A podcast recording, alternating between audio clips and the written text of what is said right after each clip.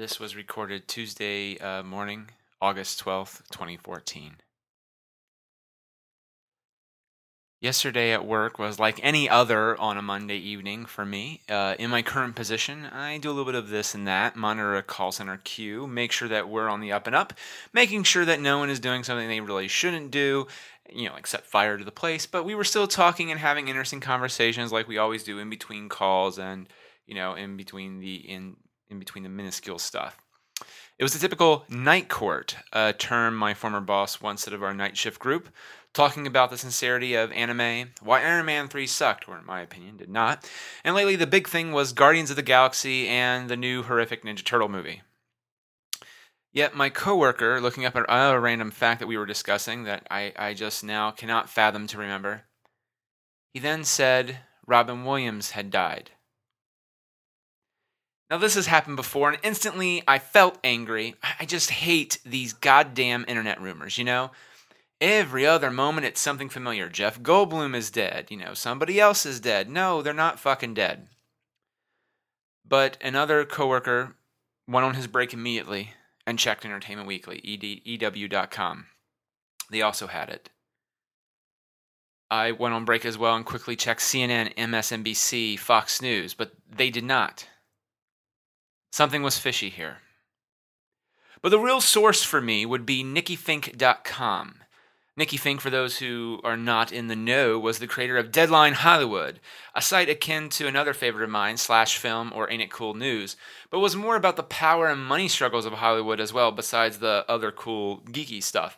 But an overall film, T V, entertainment geek, as myself, not just on the screen but behind the screen, Nikki Fink's new website, by Nikki Fink herself, is the end-all, be-all to me. If she had it before anyone else, I knew it would be true. It was true.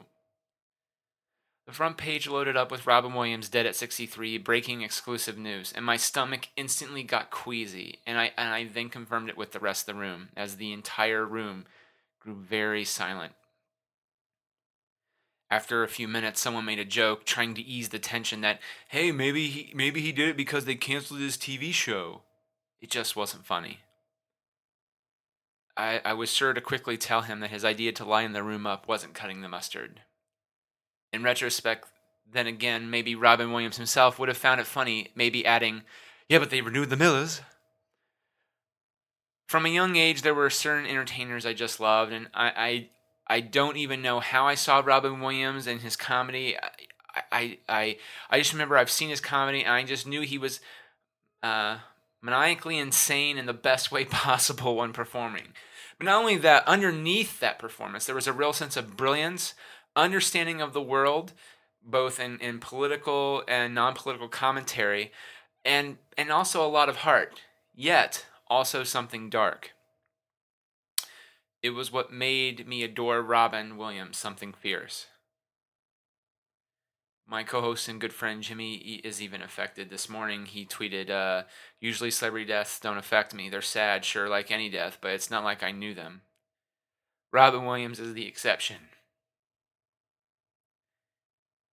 A lot of people in the past few years or so, I remember the crazy ones came out, and these people were on the I hate Robin Williams bandwagon. With their Missus Doubtfire was funny, but but now it's just so lame. The last good thing he did about was twenty years ago, followed by another favorite of mine. Robin Williams is a fucking hack. He just runs around making shit up that just isn't funny. Or R V was a piece of shit, and all his films now are just, or you realize, are a piece of shit. You know, it's so funny to hear these people and see them. Not just people I know, um, but also people who... Uh, it's mostly people on Twitter and other people in, in the industry. The, they are now going, oh my God, Robin Williams, rest in peace. A huge talent, Robin Williams. He will be missed. I love Robin Williams always. He's never made a bad film and all this and that. It pisses me off. It, it, it, it fuck you. I want to get that out there. You know who you are. It isn't Jimmy, by the way. I should I preface. I know that sort of uh, comes off wrong. Um, that is not what I meant by that, but... Um, I mean, even Jimmy is affected by this, but then it bothers me that other people, um, unlike Jimmy and I, who, you know, realize that... And what I mean by that is Jimmy and I are both people that get it. You know what I mean?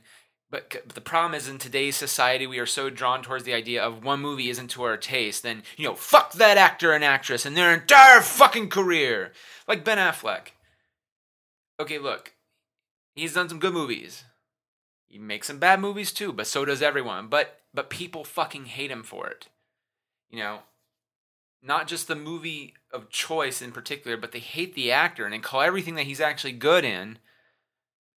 It's a career, like he's, his whole career is flawed and bad and hackneyed, and that's, it's not about Affleck, and I know that, but I mean, he's another example, he's the only other example I can think of right now. And again, Robin has had way more successes than Affleck as well, and he's much more respected, I think, in the community, but at the same time, it's something just as similar, um, it, it, it, it, in smaller ways, but it just, I just don't, I don't understand that part of our culture that does that. Um, I remember the movie R V, and people really shit on Robin Williams for that. And then they also, like, it was a huge hit, but everyone shat on Night at the Museum too. And then, of course, its sequels saying, you know, Robin Williams couldn't get anything, so he he did this. Granted, he's like the best part of the movie, but his career, I mean, he's stupid in it, and he shouldn't have done it. It's a shitty movie, and all this other stuff. And there are other movies sort of like that. And I, and I just don't get them, these people, at all. Like, were those particular movies my cup of tea? Ultimately, no. But Jimmy and I both realized that they didn't mean Williams and his surrounding actors and actresses didn't try their damnedest. You know, no one, no one signs up to make a shitty film. Sometimes it may have been a paycheck film, sure, sure. Sometimes, uh, though, that everything just lines up just right. The lightning in the bottle that was there for other films like The Fisher King or Cadillac Man might not have been there for R V. And that's okay. You know what I mean? Like, for example, one film that I absolutely love is one of my favorite comedies, but um, and it's dark. I mean, it's really, really dark, and it's really funny. But it just didn't catch on with audiences, is the film Death to Smoochie. I love that movie. Robin Williams is an inspiration in that. He not only is manically impressive uh, in so many ways, but he adds real heart to a crazy guy. Um... It's just so damn impressive to watch every actor in that film work, and it's funny too, in the most darkest way possible. But at the end of the day, my favorite film, hands down, with Williams, and continues to be and will always be, and it it's continued to be in my top five movies of all time, is Good Will Hunting.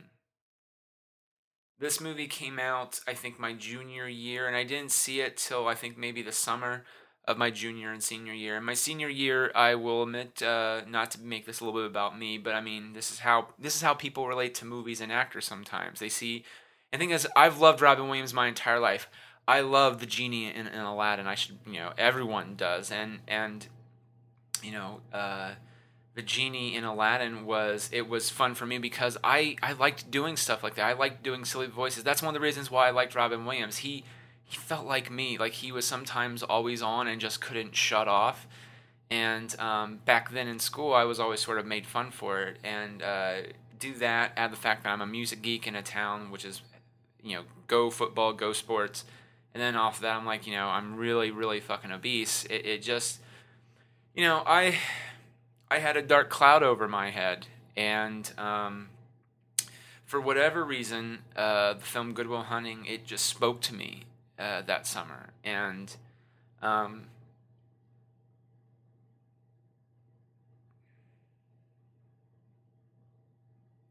and most of it though is because of Robin Williams' performance. You know, I I wanted to root for Matt Damon's Will Hunting, but he was an asshole. The person you that you really got to care about first, really, was was was Sean, Robin Williams' character.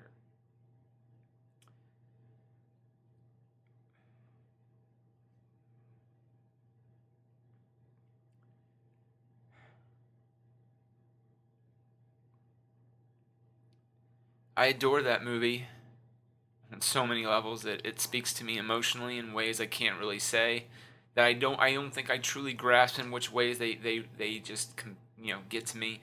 And part of that also is the writing. I won't lie, that's also the writing, but Williams make, transcends the writing into something else, something human, something real, with pathos, like a, like a normal human being. For those who have never seen Good Will Hunting before, Sean, his character, is a therapist who takes on the Igna- uh, Ign- Ignatic, I'm not saying that right, but you know what I mean, um, super smart but also troubled boy, Will Hunting, played by Matt Damon. And every other therapist, which is part of his parole, um, you know, he must take therapy, but every other therapist can't deal with him. But Sean can, because he's from the same neighborhood, Southie, that that Will is. And uh, I mean, it's one of the most, it's one of the best acting bits that that Matt Damon's ever done too, where he just in the introduction he rips Sean apart. You know, says, "Yeah, you're you're like an old man in the sea. You know, you." You lost everything. You lost your wife. You lost whatever. She, all she do, she must have fucking cheated on you. That's what she must have. I, I, I'm not going to do it justice, but the, but he, and he almost loses it too. But he's like, you know what? No, I'm going to help this boy. And um, it's one of the most beautiful and heartbreaking speeches in the entire thing. It's the Oscar speech. It's the they read it for him, I think, the day of, because. Uh, the original thing I think was there, if I remember from the commentary, it just didn't really feel complete. It just felt too quick. And so Ben and Matt quickly, with Walt Williams, worked out this little thing and they gave it to him. Um, some of the facts on that might be a little off, but I do know that, that it wasn't written originally that way. They they added it a day or two, or the day of uh, filming. And Williams knocked it out of the park. And it's one of my favorite moments in the film. Another moment of the film that I really like is everyone sort of contemplating the choices they've made or they are making. And one of them is Robin Williams' character just looking at a glass of alcohol, of whiskey or something to that effect, and just staring it down. It, and it feels like the glass is taller than him. And I know we all have moments like that where something just feels so insurmountable that even though it's just a fucking glass, it feels bigger than all of us. Again, that's some of the, the filmmaking aspect of it, but Williams' performance of it just, it breaks my heart then, it breaks my heart now.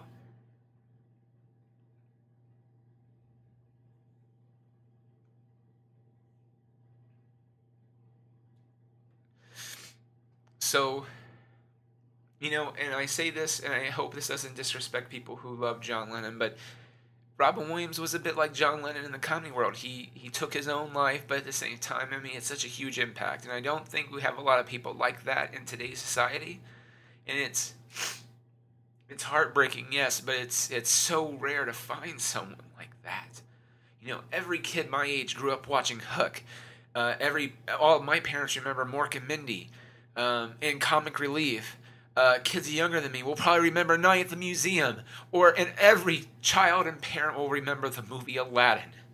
You know, and we will all remember that we never had a friend like me, or in this case, Robin Williams. It's heartbreaking to me, and I'm really sorry that I'm just putting this out there, and I'm being a big, big man baby, but whatever. I don't really care.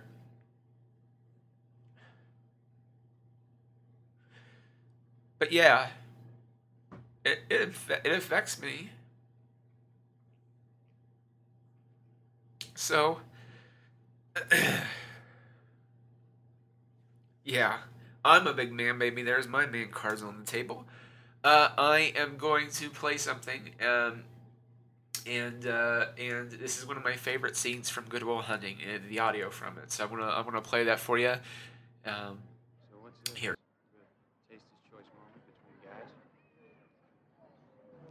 Really nice.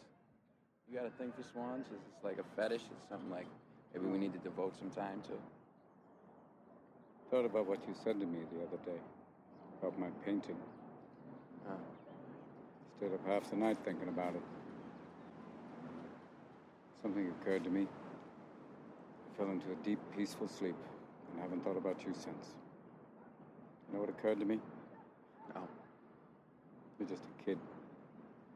You don't have the faintest idea what you're talking about. Why, thank you. It's all right. You've never been out of Boston. Nope. So if I asked you about art, you'd probably give me the skinny on every art book ever written. Michelangelo. I know a lot about him. Life's work, political aspirations, him and the Pope, sexual orientation, the whole works, right? I bet you can't tell me what it smells like in the Sistine Chapel. You've never actually stood there and looked up at that beautiful ceiling. Seen that. If I ask you about women, you ever give me a syllabus of your personal favorites. You may have even been laid a few times.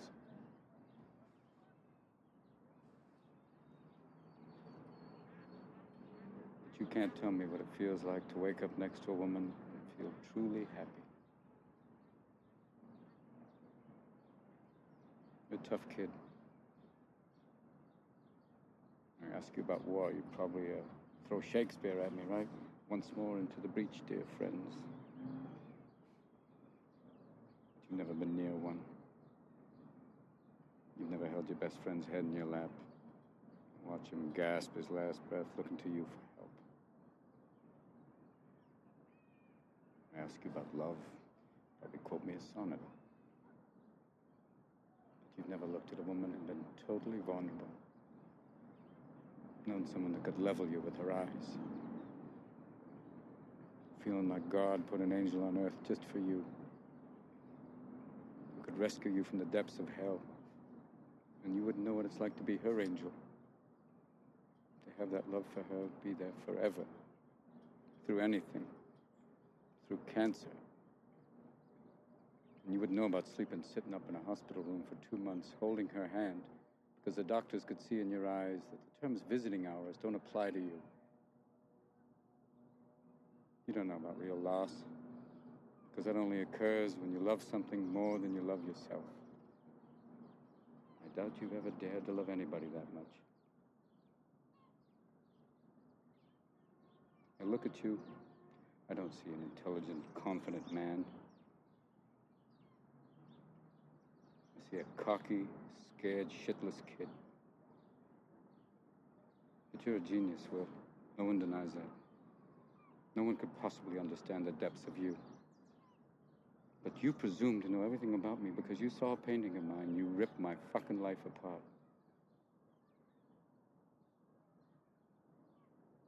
You're an orphan, right?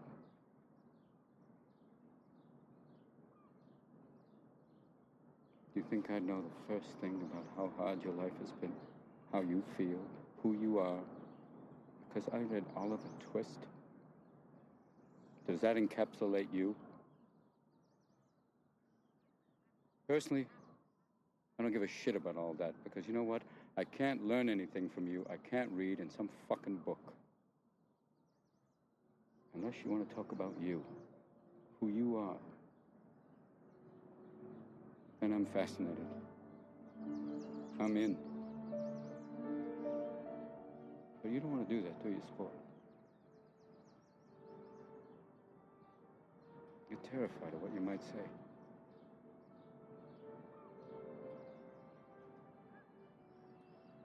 Your move, Chief.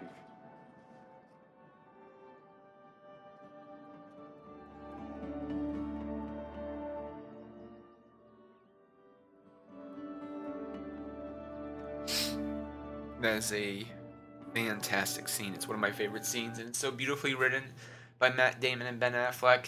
But Robin Williams, you know, just, just sells it. It's it's one of the linchpins of the movie, really. You know, Monday, the day uh, that Robin Williams passed and word got around, I remember on my lunch break, usually I, at work, get something to eat or go get my car or both, and then I repark it closer. And this is the normal function like it is every other day.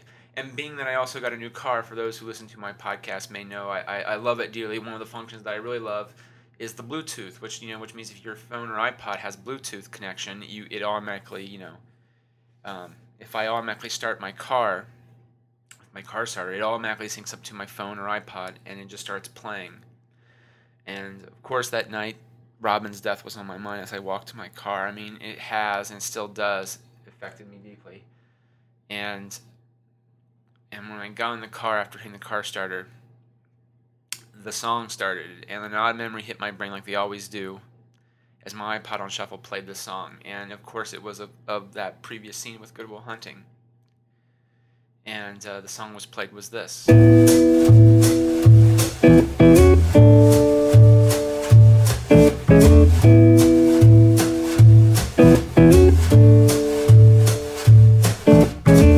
I've seen love go by my door.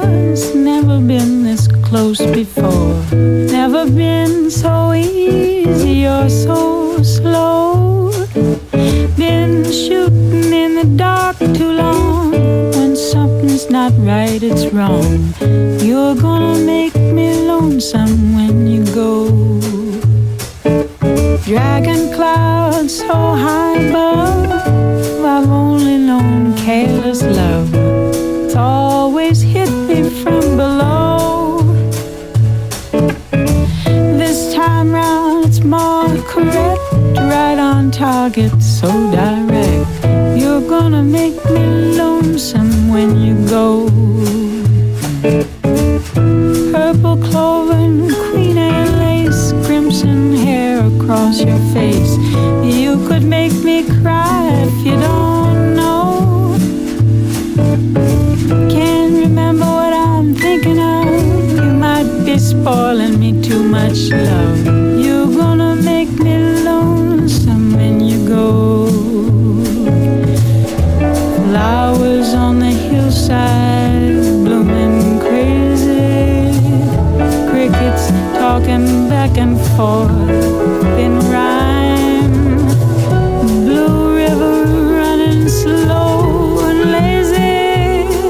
Oh, I could stay with you forever and never realize the time. Situations have ended sad. Relationships have all been bad. Mine have been like Verlaine's and Rambo. There's no way I'd compare all those scenes to this affair. You're gonna make me lonesome when you go. You're gonna make me wonder what I'm doing, staying far behind without you. You're gonna make me wonder what I'm saying. Gonna make me give myself a good talking to. I look for you in old Honolulu, San Francisco and Ashtabula. You're gonna have to leave me now, I know. I'll see you in the sky above, in the tall grass and the ones I love. You're gonna make me lonesome when you go.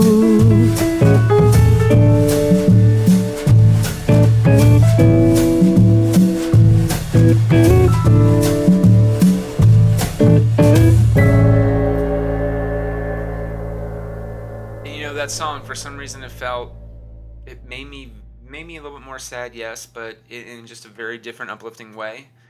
I I try to, since learning the ways of the podcasting world, try not to put full clips like, you know, the, the scene from Good Will Hunting or the previous song, um, unless it's for public publicity for the thing. I guess this is publicity, but not in a way I think is is is, is worthy, because it's copyright. But um, I'm not going to lie, guys, I, I, I just don't care. Um... After that played, and it made me very wistful, um, and a bit of a, a, a, a close to tears. I then pulled up this song, and it made me a fucking sobbing mess in the car.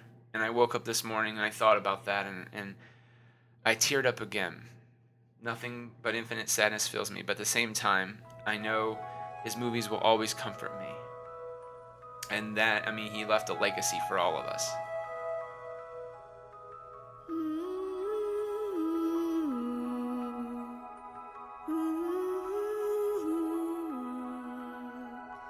When you're alone,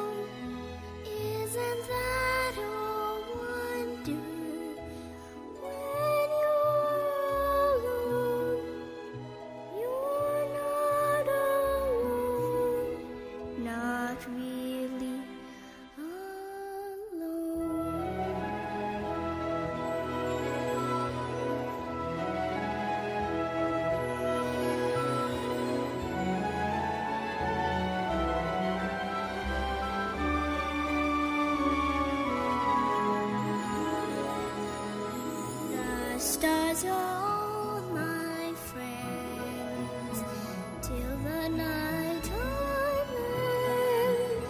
So I know I'm not alone when I'm here on my own. Isn't that